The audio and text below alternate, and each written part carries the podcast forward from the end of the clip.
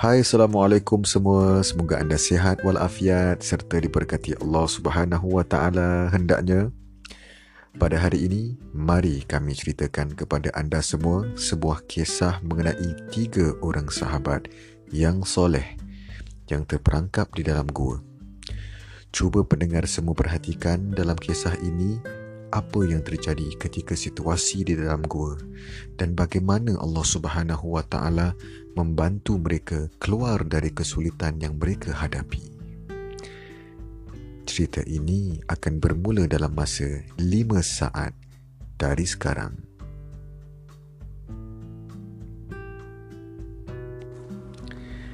Tiga orang dari kalangan orang dahulu telah memulakan perjalanan dan berhenti berlindung untuk bermalam di sebuah gua.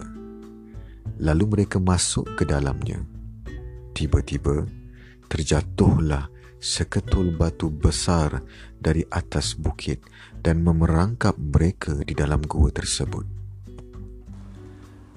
Lalu mereka berpendapat tidak ada yang dapat menyelamatkan kalian dari batu ini melainkan kamu berdoa kepada Allah dengan perantaraan amal soleh kamu. Seorang lelaki dari kalangan mereka pun telah mula berdoa. Wahai Tuhanku, aku mempunyai dua orang ibu bapa yang telah tua dan berusia. Aku tidak akan makan malam sebelum mereka berdua makan. Begitu juga aku tidak akan mendahulukan keluarga dan hartaku setelah mereka berdua. Satu hari, aku telah terlambat melayani mereka kerana menyelesaikan satu urusan. Aku tidak balik sehinggalah kedua ibu bapaku telah tertidur.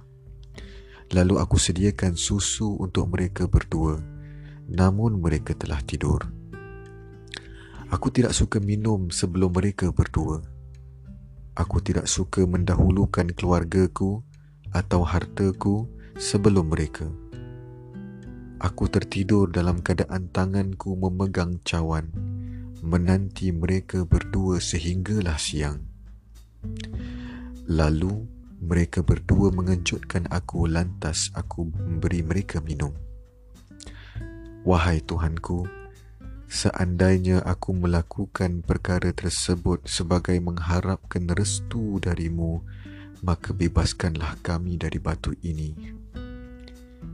Lalu batu itu terbuka sedikit. Namun, mereka masih tidak mampu keluar dari gua tersebut. Seorang lagi berdoa, Ya Tuhanku, aku mempunyai seorang sepupu Aku amat mencintainya. Aku mahu memilikinya, namun dia menolak keinginanku. Sehingga berlalulah beberapa tahun, dia datang kepadaku. Lantas aku memberikannya 200 dinar supaya kami berdua boleh bersenang lenang. Sepupuku pun melakukannya. Sehinggalah peringkat aku mampu menguasainya. Tiba-tiba dia berkata, Aku tidak menghalalkan engkau merosakkan keperawananku melainkan dengan hak. Lalu aku melarang diriku dari melakukan sesuatu pun kepadanya. Lantas aku meninggalkannya sedangkan aku amat mencintainya. Aku juga meninggalkan emas yang telah kuberikan padanya. Wahai Tuhanku, Seandainya aku melakukan perkara tersebut kerana mengharapkan redamu, maka engkau bebaskanlah kami dari batu ini.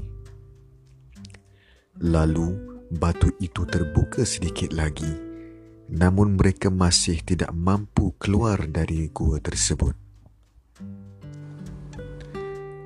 Lelaki yang ketiga berdoa, Wahai Tuhanku, aku pernah mengupah beberapa orang. Lalu aku membayar upah mereka kecuali seorang lelaki. Dia meninggalkan upahnya dan berlalu pergi. Aku pun mengembangkan wang upah itu sehingga ia bercambah menjadi harta yang banyak sekali. Setelah beberapa ketika lelaki itu datang kepadaku dan berkata, Wahai hamba Allah, berikanlah upah milikku. Lalu aku katakan padanya, apa yang kamu lihat ini adalah upahmu. Ada unta, lembu, kambing dan pengembala. Lelaki itu menjawab, Jangan kamu memperolokkan aku. Aku katakan padanya, Aku tidak memperolokkan kamu. Lalu laki itu mengambil kesemua hartanya dan aku pasrah bahkan dia tidak meninggalkan kepadaku sedikit pun dari hartanya. Wahai Tuhanku, seandainya aku melakukan perkara tersebut kerana mengharapkan redamu, maka engkau bebaskanlah kami dari batu ini. Batu itu terbuka dan mereka pun keluar berjalan dari gua tersebut. Alhamdulillah para pendengar sekalian, itulah salah satunya keistimewaan ketaatan seorang hamba kepada Tuhannya iaitu senantiasa di bawah naungan rahmat Allah Subhanahu wa taala. Semoga anda telah memahami cerita ini dengan baik dan ianya dapat menjadi panduan dalam hidup anda. Cerita ini dipetik dari Sahih Bukhari, hadis nombor 2272. Sehingga berjumpa lagi di dalam kisah-kisah Islami di masa akan datang dan jangan lupa kongsikan cerita-cerita ini kepada yang tersayang. Wassalamualaikum warahmatullahi wabarakatuh.